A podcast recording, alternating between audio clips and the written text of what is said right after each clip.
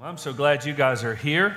Uh, welcome again. We are in our third week of our series called Led by Presence. And here's what uh, we're discovering in this series that um, we're, we're kind of discovering, and maybe for you it's a rediscovering, kind of like it is for me, of the reality that God's desire for us our created purpose, the reason we were made, the reason we were saved is so that we would have presence with Him, so that we might live in His presence and dwell in His presence and, and be led by His presence. It's why we were created, it's why we were saved. And, and we looked last week at how, as we draw near to the presence of God and make His presence uh, the central priority of our life, centering our lives around him and around his presence, something powerful begins to happen, which is we become the people of God, um, empowered by the presence of God, out living on the mission of God. And that's a beautiful thing that begins to happen that we can't do apart from the presence of God. And so this morning, what I'm wanting us to discover is not only does God desire this for us, not only has He created us and saved us for it, called us to make it central, but as we experience God's presence, we're going to discover what we want is more and more and more of His presence. We become desperate for more of God. And so I want to begin by asking you a question this morning. Here's a question If you could have anything in this world, all right, no strings attached, none, Anything, doesn't matter. If you ask for it, you got it. If you say, I want this, the truck's gonna back up and dump it in your front yard. Anything that you want in this world, no strings attached, what would it be? Don't shout out because I don't want to know some of you might ask for some weird stuff, right? So, what, but think, what, what would I really want? What I want, you know, I would really want financial security if I, if I just never had to worry about that again. So, if I had all the finances that I felt like we needed, or if I, I had the, a better job, if I got a six figure income, if, if um, um, and man, if I just knew, you know, my kids were going to be successful and that they were going to be successful citizens and humans, and, uh, or if I could just get my kids to pick up their socks and underwear, I'd take that. Give me that. That'd be amazing. Maybe, well, maybe that's my house. I don't know. But, uh, uh, but what, what would you ask for, right? Now, let me add a layer to it. So, again, you can, you can have anything and everything that you ever wanted the life, the house, the job, the successful kids. You got, you got all of that. But in order to have that life, you had to give up something incredibly valuable. You had to give up something of great value in order to have that. This is exactly the situation and the question that Moses is wrestling with in Exodus 33. That's where we're going to start this morning. If you want to grab your Bible, go to Exodus chapter 33. Moses is wrestling with this question of, I can have everything, but in order to have it, I have to give up something of great value. And here's kind of where we are in the, na- the narrative. In Exodus 32, um, God, Moses is on the mountain with God. God is speaking to him, giving him the Ten Commandments, and, and he's been up there a long time and the people are something something different is happening at the bottom of the mountain right? God moses is meeting with god on the mountain but down there where the people are is a whole different scene. And god's people are getting antsy and they're getting restless and they're starting to look away and forget the presence of god. And they go to aaron and all the other priests and they say we want you to make for us a, an image that we can worship. And so they do and Aaron takes all, he says, Give me all the ornaments. Give me your bracelets, your necklace, your earrings. Give me all of that. And he takes all of their ornaments and he melts them down and he makes for them a golden what? What did he make? Golden calf. That's right. He makes a golden calf. And suddenly the people begin to worship this golden calf, saying things like, This is our God who brought us out of Egypt. Now, think about the staggering nature of that level of idolatry and rebellion. Think about that. God had brought them out. And then, so, so God kind of taps Moses on the shoulder and says, um, Hey, you may need to get off this mountain because the people have lost their mind. They have made a golden image. They have created a God with their own hands, and they have, they have absolutely corrupted themselves and my anger is burning against them. And he sends Moses down the mountain. And it's in Exodus 33, now, verse 1, where God speaks to Moses as a result of what has been happening among the people. And that offer that I made to you, you can have everything that you want in this life, but you've got to give up something of great value. That's the offer God makes to Moses. Verse 1. And the Lord said to Moses, Depart, go up from here, you and your people, and the people whom you have brought up out of the land of Egypt, to the land which I swore to Abraham, Isaac, and Jacob, saying, To your offspring I will give it. And I will send an angel before you, and I will drive out the Canaanites and the Amorites and the Hittites and the Perizzites and the Hivites and the Jebusites. And you are to go up to the land flowing with milk and honey. So far, this sounds awesome. But I will not go up among you, lest I consume you on the way, for you are a stiff necked people. The Lord said, All right, Moses, here's the offer. I promised this land to Abraham. I've been promising it to you, your people for almost 500 years. I'm going to give it to you. You can, you can have everything that you ever wanted for yourself and for this people. You can have peace because I'm going to drive out your enemies. Um, you can have uh, lavish blessings, never having want. He said this is going to be flowing with milk and honey. You're going to have that provision and that protection. You're going to have that peace, except I'm not going to go with you. Now, let's just, let's just dial in here for a minute and, and be honest with one another. For most people, for most people, they would consider that a dream offer. That's a, that's a sweet gig right there. Right? You mean I can have all the outward success and none of the obligation to God? I can, I can have all of the blessing and none of the, the religion that I can get.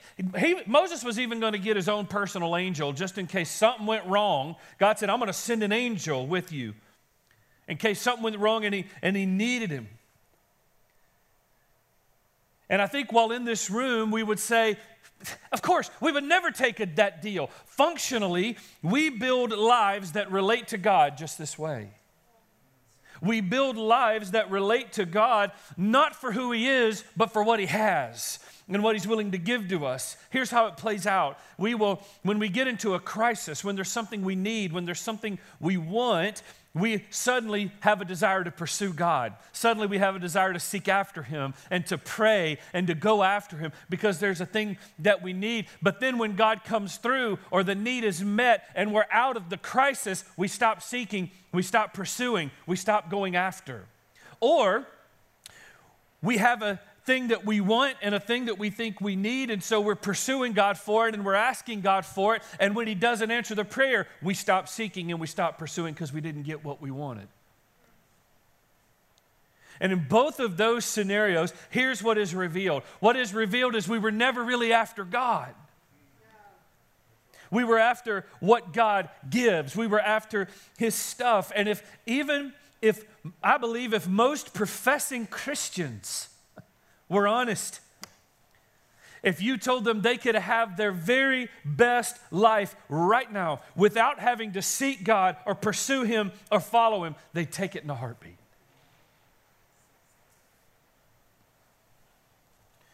And again, we might look at one another and go, man, no, we wouldn't do that.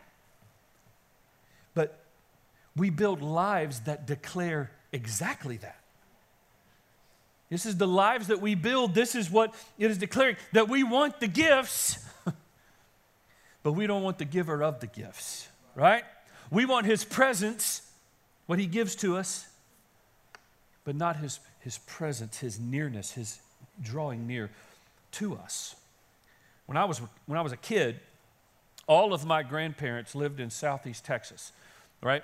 And so it was about four hour drive, four and a half hour drive. And so every Christmas, we would load up and we would drive down to the Beaumont, Port Arthur area for Christmas. Now, I loved going down there for Christmas, and it had nothing to do with getting to see my grandparents, right? Why did I love going down there for Christmas? Because I was about to get some stuff and it was going to be awesome, right? I was going to open presents, two sets of grandparents, two different Christmases. This is going to be bad to the bone. That's why I went. It had nothing to do with them, everything to do with what I, now I grew out of that, okay? Some, you know, right, right in my mid 30s. I grew out of it and it was fine. Uh, and I just learned how to value them. but we, we build lives that relate to God that way, right? That we're after his stuff and not after his heart.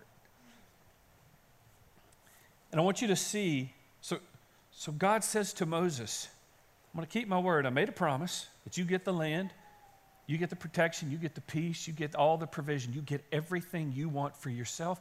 And for, I'm going to give you that, but you don't get me.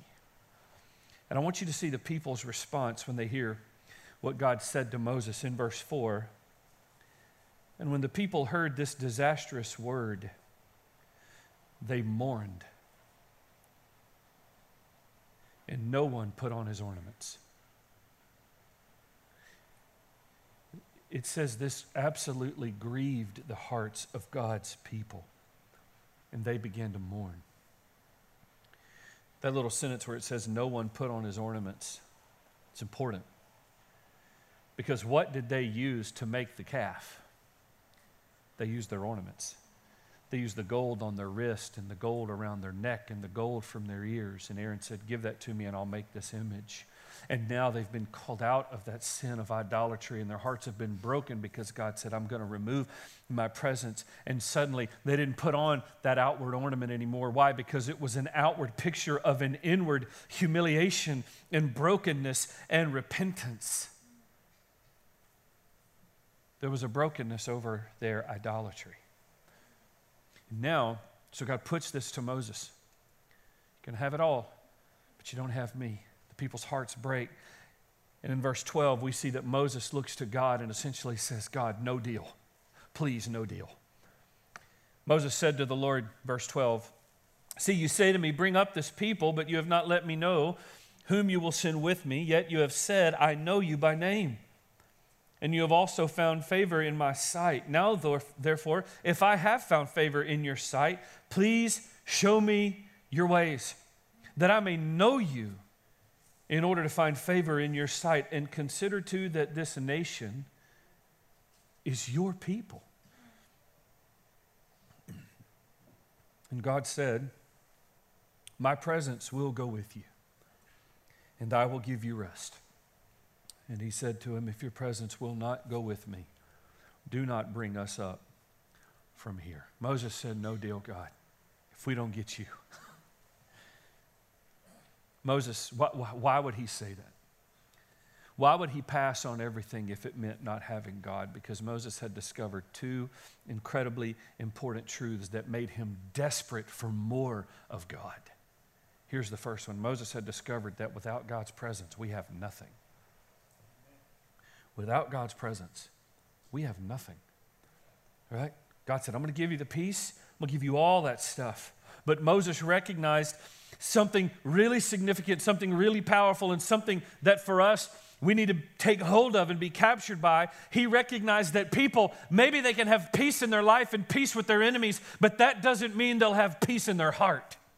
They may can live in a land that satisfies every physical need and in a culture where they have no physical wants, but that doesn't mean they're satisfied in the soul. And this is true for us because we build lives pursuing the land. We build lives pursuing a peace born of what we have and born of no enemies and no conflict. We build lives pursuing a satisfaction based on what we can amass. But I want to tell you the American dream and the cultural dream that we have of having more will never, cannot, and will never satisfy your soul. It can't do it. It can't do it. And there's a bondage, there is an unseen bondage that we embrace when we look to the things of this world to satisfy. It's like putting on chains. Because what I'm, what I'm saying is, if I just get a little more, I'll be a little more.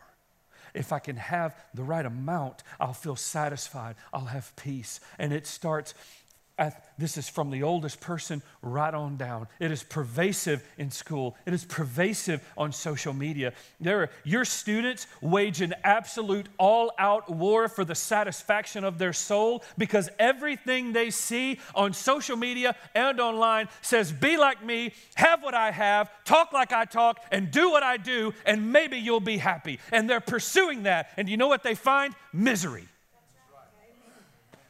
Misery. They're finding they're miserable. And some of you have children that are lost and don't know Jesus, and you're putting the medicine you're putting on that is you're just giving them more of the land. And they need more of the presence. I wasn't even going to say that. And they need more of the presence of God. Because without God's presence, we have, we have nothing. It is why we can have a culture filled with people who have everything and they are miserable. Our culture, there are millions of people, millions. The most well known, the most celebrated people in our culture behind the curtain are the most miserable. They're the ones who have the most strife, the most disunity, the most brokenness in their relationships, the most depression. Why? Because they believed the lie that said more means better, more means peace, more means satisfied. But without God, they have nothing. This is what is at the heart of Philippians chapter 3, verse 7, when Paul says, But whatever I gain, whatever gain I had, I count as a loss for the sake of Christ. Indeed, I count everything as loss because of the surpassing worth of knowing Christ Jesus, my Lord. And for his sake, I have suffered the loss of all things. But it doesn't matter because I count them as rubbish. Why? Just if it means that I may gain Christ. Paul knew what it was to have everything, by the way. Just remember who Paul was. Who was he before he was Paul? He was Saul. Saul was a Roman citizen, had the best education on the planet. He was politically powerful, very successful, had risen to the top of his, his political stratosphere, and nothing but the future in sight of just moving up and gaining more power. And yet, Paul says, I had all of that, and it was garbage because I didn't have Jesus. It was garbage. Think of Moses. Think of Moses. Moses knew what it meant to have everything, right? He really was a prince of Egypt. That just wasn't a cool cartoon a few years back. That's actually who this dude was. He was a prince of Egypt, meaning he was raised in the most powerful and wealthiest home on the planet. He never had a need that went unmet. He knew what it was to have everything, but in that season of having everything, he didn't have God. But Moses also knew what it was to have nothing because he spent 40 years in a wilderness where all he had was God. And yet, when he held in balance the wilderness or Egypt, he took the wilderness. And here he is standing on the threshold of the promised land, and he is saying, I would rather stay in the wilderness if it means I don't get to have you. Why? Because he had discovered something. People who have truly experienced the presence of God, they know this that you can have everything. But in having everything, if you have it without God's presence, you have nothing. And you can have nothing in this life by worldly standards. But if in having nothing, you have the presence of God, you have everything. Because, listen to me, there is no treasure, there is no value this world can give you that outweighs the treasure of God with you. There is no thing you can gain given to you, gained for you, added to you that is greater than the treasure of the presence of God with you. So that The success in your job does not matter if God isn't in it. The amount of money that you amass and save and invest and grow doesn't matter if God isn't blessing it and giving it purpose. The success of your children having everything, it doesn't matter if they do not have the presence of God because without it, we have nothing. Moses discovered that. He said, No deal. I don't want that land if it means I don't give you because without you, I have nothing. Here's the other truth he discovered that without God's presence, we are nothing. We are nothing. Look at verse 13 again. Now, therefore, if I have found favor in your sight, please show me your ways, that I may know you. In order to find favor in your sight, consider too that this nation is your people. And, he, you, and God said, My presence will go with you, Moses, and I will give you rest.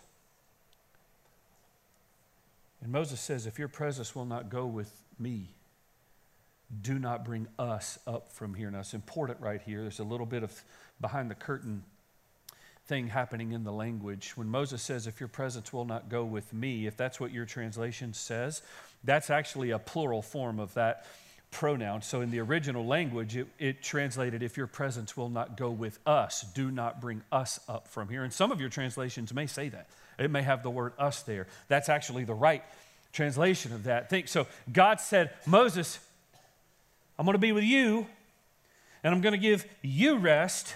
But Moses said, Oh, but if you're not going with us, if you don't bring us up, for how, in verse 16, how shall it be known that I have found favor in your sight, I and your people? It is not, is it not in your going with us, so that we are distinct, I and your people, from every other people on the face of the planet. Moses recognized that it wasn't just that without God they had nothing, it was that without God they were nothing, right? God's presence was their identity. It set their identity and it gave that identity meaning and mission and purpose. It told them who they were. God's presence with them told them who they were. And just as important, it told the rest of the world who they were and whose they were. Now, just let's just take that for a minute. God's presence was so marked on his people that it alone was a declaration of who they belonged to. And Moses recognized that if you're not with us, we are nothing. We lose our identity. We lose our uniqueness. We lose that mark that reminds us who we are and tells the world who we are. Because their identity was not was not given in what they possessed. It was in who possessed them. That was what their identity was. Their identity was not in the land of promise, their identity was in the God of the promise. That's where their identity was. And there's something really important here, and I don't have as much time as I want. It's a whole nother sermon, but we're, gonna, we're just going to gonna wedge it in there real quick. Ready? God told Moses, My presence will go with you, and I will be with you, and I will give you rest and Moses says, God, but if your presence doesn't dwell with us, and if you don't go with us, and if we aren't distinct because you're with us, I and your people, then we don't want to go. Moses did not lose sight of the reality that life in God's presence is not about the individual, it's about the community of faith.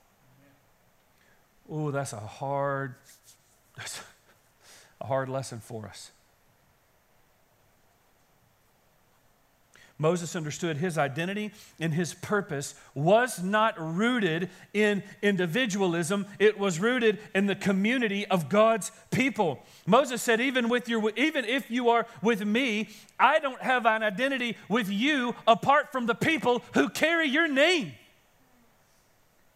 And listen to me, believer, as Christians, we are not meant to live this life out as individuals. We are meant to be a part of the people who bear the name of Jesus. You weren't saved for isolation. There is no such thing of it's just Jesus and me, it's Jesus and we, it's us.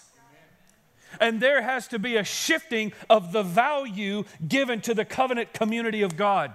That goes beyond did I check the Sunday morning box and dives into have I grafted in to the people of God so that they are speaking into my life and I embrace discipleship and I want people to, to point me toward Jesus and I want to point others toward Jesus and I want to be iron that sharpens somebody else and I want them to sharpen me. I want to graft into this because listen, we cannot experience the full expression of what it means to belong to God by ourselves. We can't do it.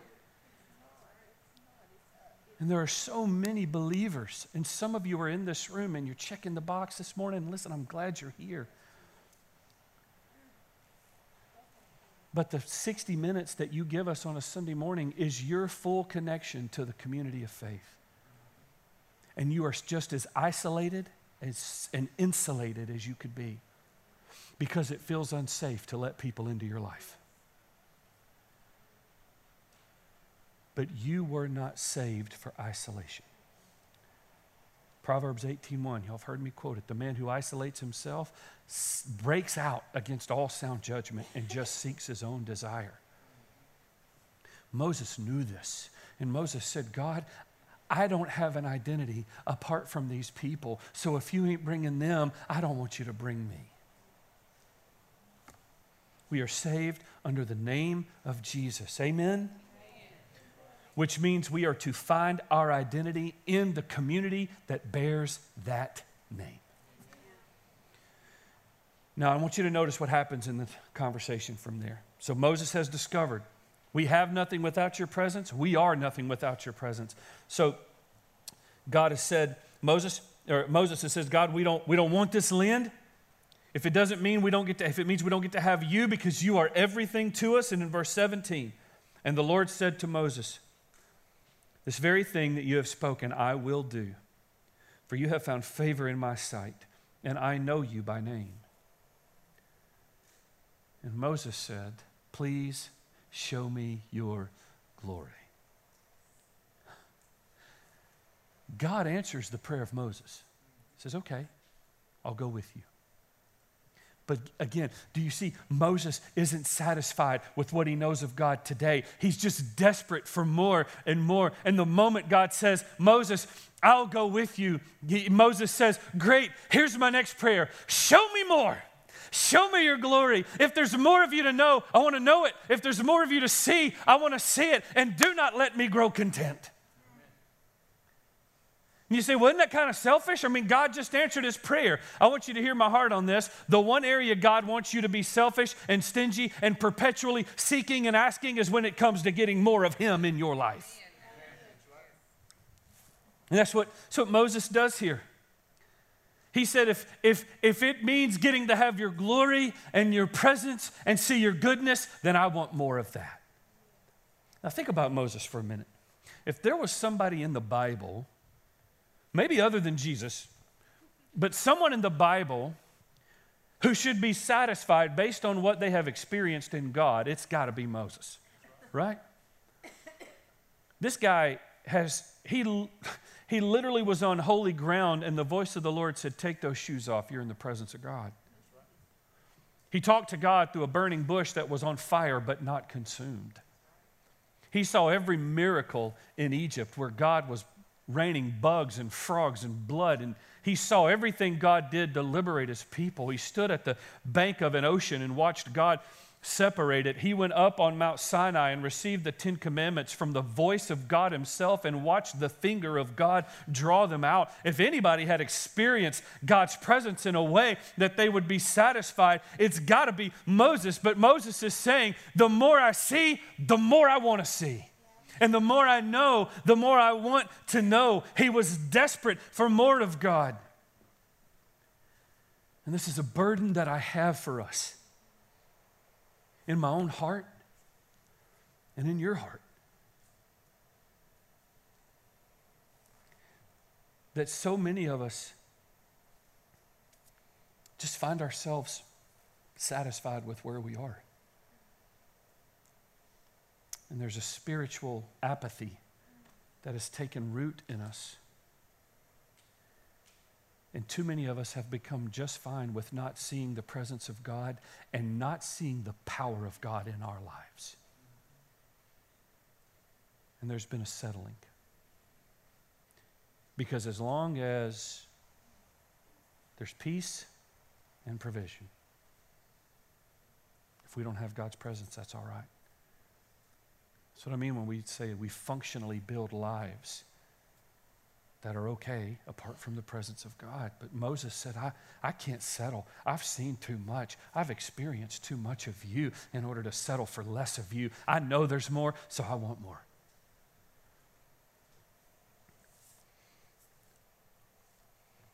Look at God's response in verse 19. God says, Show me, your, or Moses says, Show me your glory. And God said, I will make my goodness pass before you and I will proclaim before you my name, the Lord. Now, notice that exchange. It's interesting. What did Moses ask to see? Show me your what? But God said, I'm going to make my what pass before you? My goodness. It's interesting, right? What seems like Moses asked for one thing, God's going to give him another. But I would tell you, I believe God is using that word goodness synonymous with the word glory here.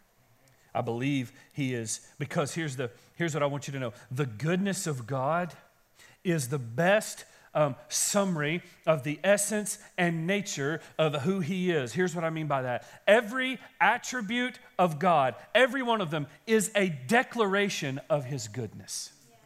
Every attribute of God is a declaration of his goodness. What do you mean? Well, why is God merciful? Because he's good. Why is God generous? Because he's good. Why is God just? Because he's good. Why is God steadfast in love and, and long suffering and patient with us? Because he is good.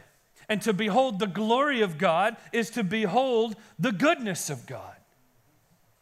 So God, Moses says, I want to see your glory. And God says, I'm going to show you my goodness because if you will gaze at my goodness, you'll see my glory. That's exactly what happens. Look at verse 5 and through 7 there of Exodus 34. Skip over to that next chapter, Exodus 34. The Lord descended in the cloud and stood with him there and proclaimed the name of the Lord. And the Lord passed before him and proclaimed, The Lord, the Lord. What is that? That is God giving his name. That was Yahweh, Yahweh.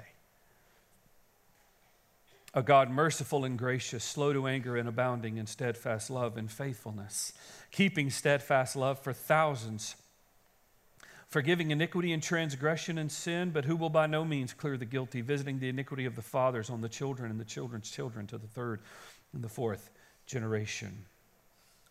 Moses, in this moment, saw the glory of God because he experienced the goodness of God. And I want you to notice what happened in verse 8, the very next verse. When Moses saw his goodness, he quickly bowed his head toward the earth and what? Worshipped. The result of this encounter with God's goodness was worship. Why? Because worship is always the byproduct of experiencing the goodness and the glory of God. When you gaze at the goodness of God, the only byproduct of that is worship. That, that, that's what happens. And so often I think that we don't engage in worship we can come into this room and have arms crossed and not sing and lean away and not in and not engage in the word and not engage in the worship. And we can have this, we can be in this moment with God's people and be absolutely apathetic. And it's because we are gazing at something other than the goodness of God.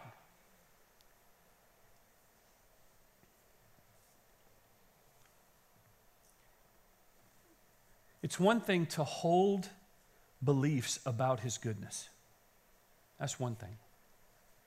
It is another thing entirely to behold the beauty of his goodness and to gaze at him and to long for him and to be desperate for him. head knowledge about the glory of God is irrelevant if it doesn't quicken in my heart a desire for more of Him. Knowing more about God doesn't matter if it isn't pressing me to experience more of God. Are you with me? Are you saying, Matt, that it's actually possible to be spiritually apathetic with a head full of knowledge about God? Yes. Yes, it is. It is absolutely possible to be spiritually apathetic and have a head full of knowledge about God. And when Moses said, I want to see more of you and I want to experience more of you, God said, Good. I want that for you. Gaze at my goodness.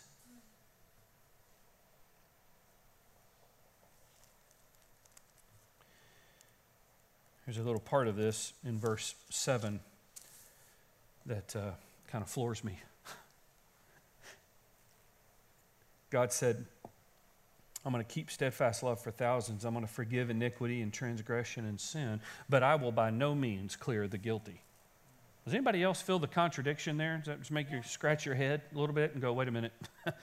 he said he's going to forgive our sins, but he's not going to clear the guilt. Uh, what, what, what's happening here? How is it that God forgives our sins but does not clear the guilt? It is in this God didn't clear the guilt, He transferred the guilt to Jesus. This, this, little, this little verse, this little moment with God that he tells Moses, God is painting a picture of how he is ultimately going to deal with sin in his son Jesus Christ. I'm going to forgive your sin. I'm going to forgive your transgression. I'm going to deal with that. I'm going to remove it. But the guilt I'm going to transfer off of you and put it onto Christ so that if you have received Christ in Him, guilt is taken away and you have access now into the presence of God to once and for all, with an unveiled face, Paul says, gaze upon the glory of the Lord. And, church, my, we must pursue this. We must pursue His presence with a desperation for more of Him. This is where we experience a, a greater understanding of who He is.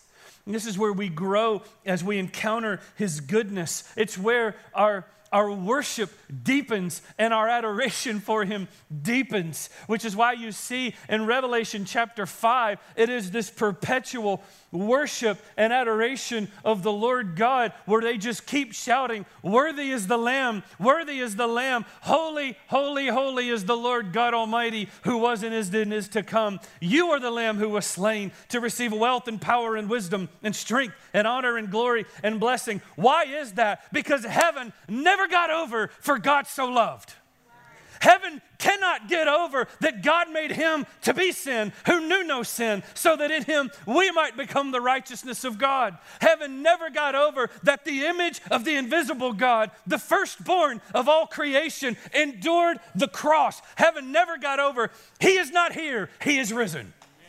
Heaven can't get over it.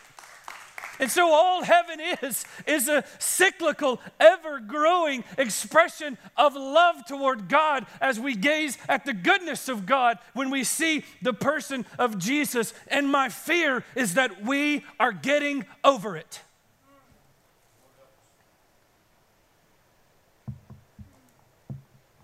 We're getting over it.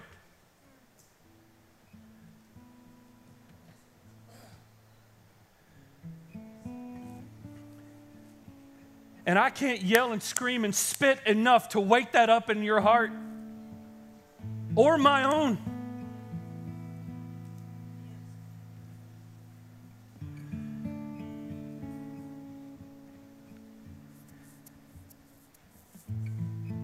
So, what do we do? I think first we have to look hard and long and fast at the idols that we've made because we make idols out of everything. Where are the idols? Because it wasn't until the idol was gone that the presence of God returned. And I think for some, this morning, you earnestly need to come to this altar and hit your knees and say, Lord God in heaven, would you break my heart? I am so spiritually apathetic and I feel dry and I feel indifferent and I don't have desire for you and I don't want to stay here. But you can't quicken your own heart. It's the work of the Holy Spirit. And if you need that work this morning, and I'm going to press just a little bit to say, I bet most of us in this room do. We need to once again beg God that He would wake us up to a desire for His presence, even if it means we say no to the life of comfort and peace and provision, if as long as we get God.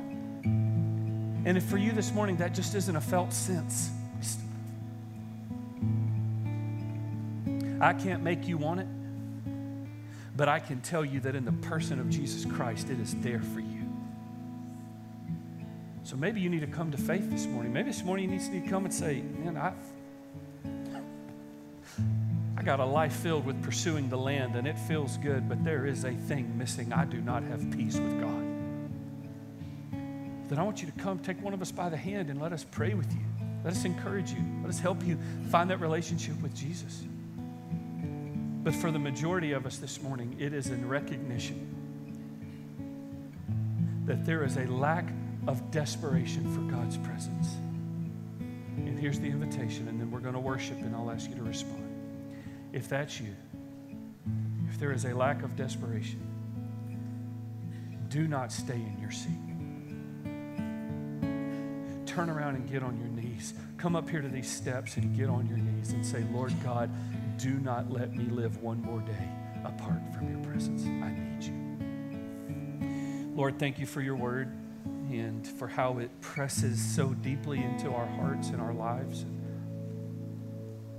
As we worship, Holy Spirit, would you move?